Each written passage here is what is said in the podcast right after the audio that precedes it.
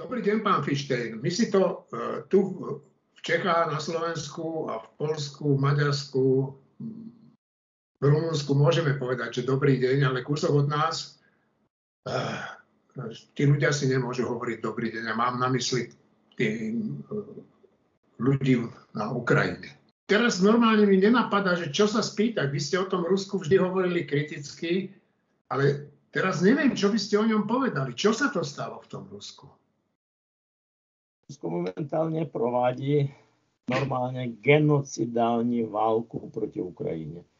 Ta válka z ruského hlediska de facto by měla skončit, opakuju, z hlediska Putinova režimu, by měla skončit v podstatě zánikem Ukrajiny jako státu.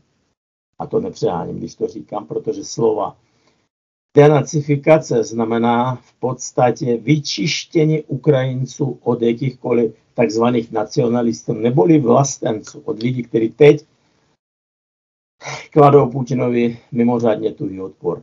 A tato skupina lidí, kteří zůstanou po vyčištění, po genocídě, bude navíc ještě odzbrojena, protože i toto je cíl Putinovy demilitarizace Ukrajiny. Bude to podstatě nějaká praetnická hmota, bude to obyvatelstvo vesnic, které bude žít uprostřed naprosto rozmlácených měst.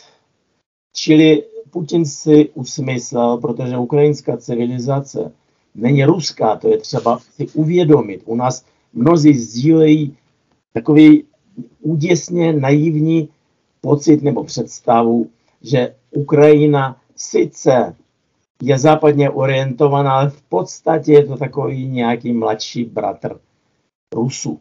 Je to naprosto falešná představa, asi tak, a na Slovensku, na Slovensku jsem budu, eh, budu správně pochopen. Asi taková představa, jakože Slováci jsou v podstatě mladšími bratry Čechů, je to takový dialekt a tak dále. Dneska v Čechách není šílenec, který by si toto myslel, ale v Rusku naopak poměrně málo lidí chápou, že je to národ nejen s jinou kulturou a s jiným civilizačním zaměřením, ale s jinou mentalitou. Co se týče civilizačního zaměření, tak já, který jsem se narodil v Kijevě, tak já vím, že v Kijevě dodnes stojí skromný pomníček takzvanému magdeburskému právu, které bylo na Ukrajině zavedeno 16. možná začátkem 17. století. Zkrátka dobře v doba, kde existovalo takzvaná, takzvané, mm, takzvaný Kijevsko-litevský stát. To byl oficiální název, to byl prostě poměrně velký pozdně středověký stát, který se prostíral od Litvy na severu přes Polsko až přes Ukrajinu až k Černému moři. Zkrátka dobře, abych neupadal do historismu. Západní Ukrajina vždy a východní až teď tíhne jednoznačně západu. A Putin, který tuto myšlenku nemůže snést, nemůže unést, že Ukrajinci nejsou mladší bratry Rusů vůbec. Ani dějinami, ani příslušnosti, ani mentalitou. To je důležité pochopit. Ukrajinská mentalita je zásadně odlišná od ruské. A to více, ona je blízká k polské, ale každopádně více než mentalita mnoha západních států. Protože ruská mentalita je celá zaměřena na velikost státu a na státnost jako takovou. Ruský člověk je zvyklý svůj lidský význam, svůj lidský rozměr odvozovat od státu, od velikosti státu, od jeho úspěchu, od jeho vymoženosti, od jeho skvělých dějin. Ukrajinec nikdy neváže svůj význam na stát. Z, z, z důvodu určitých historických okolností to byl vždycky velmi svobody milovný stát, kde se hejtmaní, neboli prostě vrchnost se volila na sněmu, tak jako v Polsku král se volil, volil na sněmu. V českých dějinách to byl jediný příklad Jiřího Spodivila, ale v zásadě. Chápete, co tím chci říct? Ukrajinec ne, není zvyklý milovat vrchnost, milovat cara, milovat cezopapismus, neboli spojení náboženství s, se světskou moc, mocností. Naopak, Ukrajina byla vždy typická anarchistická a, krajina, neboli a, e, krajina, kde místní náčelníci, stařešenové a tak dále volili směr a volili směr své zahraniční politiky na sněmech, na takzvané zaporožské síči, což byl sněm místních stařešen. Zkrátka dobře, Ukrajina je zásadně jiná. Putin si usmyslel, že takovou tu Ukrajinu nemůže potřebovat vedle pokorného, odevzdaného ruského národa, jak se mu teď zdá. Takže toto je smysl. Zničit Ukrajinu, zbavit ji eh, v příštích desetiletích jakékoliv statnosti a mít na místě Ukrajinců jakési, eh, jak, jakousi pokorno-etnickou pramasu. No, a moja otázka teda znie, lebo to je hrozivá vízia, ktorú ste tu načrtli, eh, ktorú má uloženú v tej svojej hlave pán Putin. To je naozaj hrozivá vízia. Myslíte si, že sa mu to podarí? chci doufat, že ne, ale když pozoruji eh, reakci neslanou, nemastnou, vysloveně zbabělou reakci západu, no tak nemůžu než cítit tak, jak to cítí Zelenský, který velmi zahořkle po posledním samitu na to řekl, tak teď ty tisíce mrtvých, které budou následovat, jsou i na vašem svědomí, protože eh, představa, typicky Chamberlainská představa je písmentu. Představa, že nás se to zatím netýká. Ta představa bude stát Ukrajince tisíce, tisíce oběti a stejně západu nepomůže. Přesně tak, jako to kdysi vmetel Churchill do, tvá, do tváři eh, vlády Chamberlaina, když řekl, měli jste volbu mezi hanbou a válkou. Zvolili jste hanbu a budete mít válku.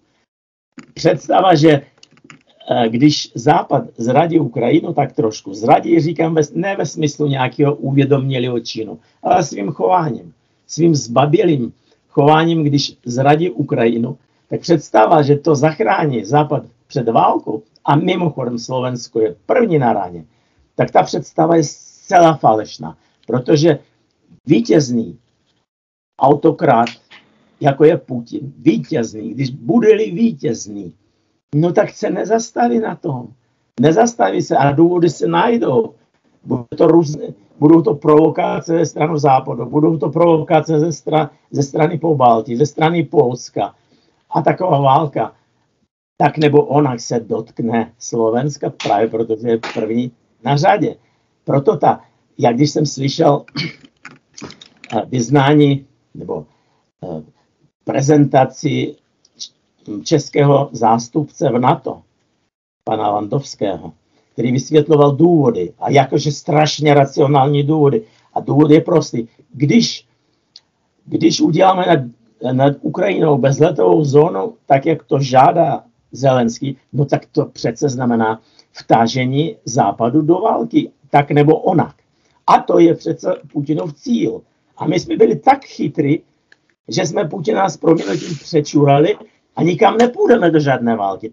Ten Putin si kousá lokty, určitě, tím, že nechceme jít do války. No tak tato nesmyslná argumentace bohužel nevěští nic dobrého pro zbytek Evropy. Protože vítězný Putin bude potřebovat možná rok, možná dva, na tom nezáleží. Než se zpamatuje z dnešní války, než vymítí Ukrajince, jak říkám, jako národ schopný odporu, tak co udělá takový diktátor potom? A nebo jeho nástupce, Hostejno, naprosto v euforii od vítězné války. Co udělá takový diktátor potom? No přece bude odpovídat další agresi, tak to je v přirozenosti diktátorů, tak to vidí, tak vidí svět. A mimochodem nemusíte rozumět slovům Putina, ale stačí, když si přečtete výpovědi třeba jeho nejbližšího nebo blízkého spolupracovníka Dmitrie Medvěděva, který na svém Facebooku napsal, kašleme na všechny ty dohody. Teď to říkám svými slovy, ale vyznívá to tak. Je to výborná příležitost zrušit všechny dohody na všechny naše ambasády a jejich ambasády u nás, pověsit těžký zámek hospodářský a vystoupit z těch všech nesmyslných žvaníren a zajistit nový světový řád, nebo říká nový světový pořádek, kde Rusko bude hrát úplně jinou a dominující roli na rozdíl od toho, co hrál až doteď. A tomu všemu napomůže, napomůže vítězná úspěšná eh, válka na Ukrajině, tažení na západ. Jestliže západ si myslí, že on vstoupí do války až tehdy, když to bude eh, správné, no tak se milí. On vstoupí do války v situaci mnohem méně výhodné, než je ta dnešní. Když nebude to obrovské ukrajinské předpolí a nebude ten národ, který vepředu v tom předvojí je schopen jako první postavit se agresorovi, mít jenom podporu ze západu. On vstoupí v situaci mnohem těžší, mnohem beznadějnější. Když Rusko bude na útoku a bude v podstatě uh, mít možnost mobilizovat všechny své um, síly a resursy, toto bude nevýhodná situace pro vstup do války. Dnes taková situace by byla naprosto výhodná a nevyžadovala by mimochodem strašné oběti. Stačilo jenom zajistit leteckou e, přepravu do Ukrajiny, která mimochodem neexistuje do dnes. Ten, ten právě vzdušný most, který když si zachránil Berlín, díky rozhodnosti amerických prezidentů. Ukrajina dneska nemá čím válčit a co jíst doslova. A bezletovou zónu nad Ukrajinou, protože bezletová zóna nad Ukrajinou, sekret, bohužel mě vypadlo to, co jsem měl pod zadku. Protože bezletová zóna nad Ukrajinou vyžaduje jen leteckou záchranu Ukrajiny. A ti, kteří říkají, že to bychom museli denně lítat tam a, a mm, sundávat z nebe ruské, let, ruské letadla, i ti nerozumějí situaci. Situace je taková, že jenom výstraha, jenom hrozba letecké účasti Ameriky už by odradila Putina od, od toho posílat tam letadla. A když ne to, tak aspoň poskytnutí letadel, poskytnutí stíhaček Ukrajině, která žádá o to. A na, a na to odpovídá eh, na to, promiňte, to by znamenalo vměšování se do vašeho konfliktu. No v podstatě jsou to krásné slova, líbivý slova, bohulíbí slova, jak nazvat v podstatě zradu. A to přitom vítám a, a naprosto a pokládám za správnou veškerou sankční politiku. To přece nic nemění na tom. Sankční politika je správná, ale zastavuje se na samém pokraji reálné účinnosti. Účinnost by znamenala taky mohutnou, masivní pomoc Ukrajině zbraněma, aspoň letadlama, vzdušný most, který by mohl, když nepřistává, tak aspoň zhazovat ty zbraně nad Ukrajinou. To, co se děje, je beznadějný boj Davida s, Goliáš, s Goliášem. A nevím, jestli ukrajinský Goliáš bude mít to štěstí jako biblické, by porazil. Jestli Ukrajin, ukrajinský David bude mít to štěstí jako biblické, by porazil toho Goliáše. Uh, Rusko ještě nezmobilizovalo veškeré resursy, ještě může stáhnout 100 tisíce lidí z východu, ale Ukrajina už nemá koho a co stahovat. Mimochodem pro ti, kteří neumějí eh, odlišovat, tak bych chtěl poukázat na to, jak rozhodně odlišný je proud uprchlíků z Ukrajiny od toho, který jsme viděli v roce 15 z Blízkého východu, ze Syrie, Iráku a tak dále. To byl proud nabušených svalnatců, kteří přicházeli od tamtud bez žen a dětí a který tady byl vítan těmi vítači jako praví sirotkové z Blízkého východu. A to jsou, jednalo se především o válečné zběhy. Proud, který přichází teď, to jsou sami ženy a děti z prostého důvodu. Ty muži, i těch pár, co je dopro, doprovázeli sem až, tak se vrací do boje, protože jim jde o svý domovy. Oni to nechtějí vzdát proto, aby dostali na západě snadné živobytí. To říkám všechno proto, aby, aby bylo jasné, proč to rozhorštění Zelenského. Cítí se ve své statečnosti, cítí se hodně osamělý a opravdu si může tropit žerty z té západní představy, která byla vyjádřena Bidenem a Macronem. My vás odvezeme, my vám zajistíme klidný odvoz a klidné stáří a nádherný odpočinek někde názorovém pobřeží ve Francii. On na to odpověděl, my nepotřebujeme taxíky, my potřebujeme zbraně. Ale to je příliš moc pro pochopení těchto lidí. No, to, čo ste povedali, teda naozaj je moc optimistická budúcnosť. Každopádne však spýtam sa ešte na jednu, a to bude posledná vec. Existuje nejaká možnosť, že by tá zmena prišla vznútra Ruska, teda že by nejakým spôsobom bol zosadený, zabitý, zavraždený, odstránený prezident Putin? Lebo to, čo sa deje s Ruskom, škodí aj Rusku samozrejme. Zdáli, samozřejmě. Jenže Putin na to odpověděl. On je přesvědčen, že to Rusko vydrží.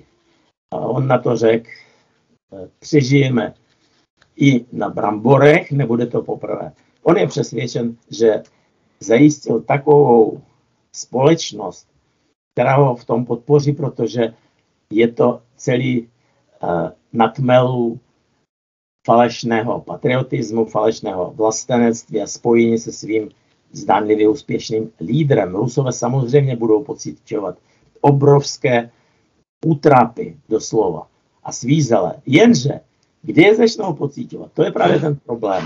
Že to je proces dlouhodobý, zatímco válka je proces, proces relativně krátkodobý a Ukrajinci, když se neudrží, tak jak říkají oni sami, tak to je otázka týdnu maximálně. Pak přijde partizánská válka, ale to je něco úplně jiného. To je, Slovakom to není třeba vysvětlovat, že partizánská válka je něco jiného než, než obrana měst, než souvislé vedení. Ukrajina je obdivuhodná tím, že za deset dní Putinovi se nepodařilo, i při tom celém náporu, nepodařilo se připravit Ukrajinu o centralizované, rozumné vedení, vedení té války. Tam je naprosto funkční velení, které koordinuje součinnost mezi jednotkami v poli, což on počítal, že to jednoduše přeruší a to budou jednotlivý prostě anarchistické nějaké oddíly, které nemají vzájemné spojení. To se nepodařilo. To se nepodařilo.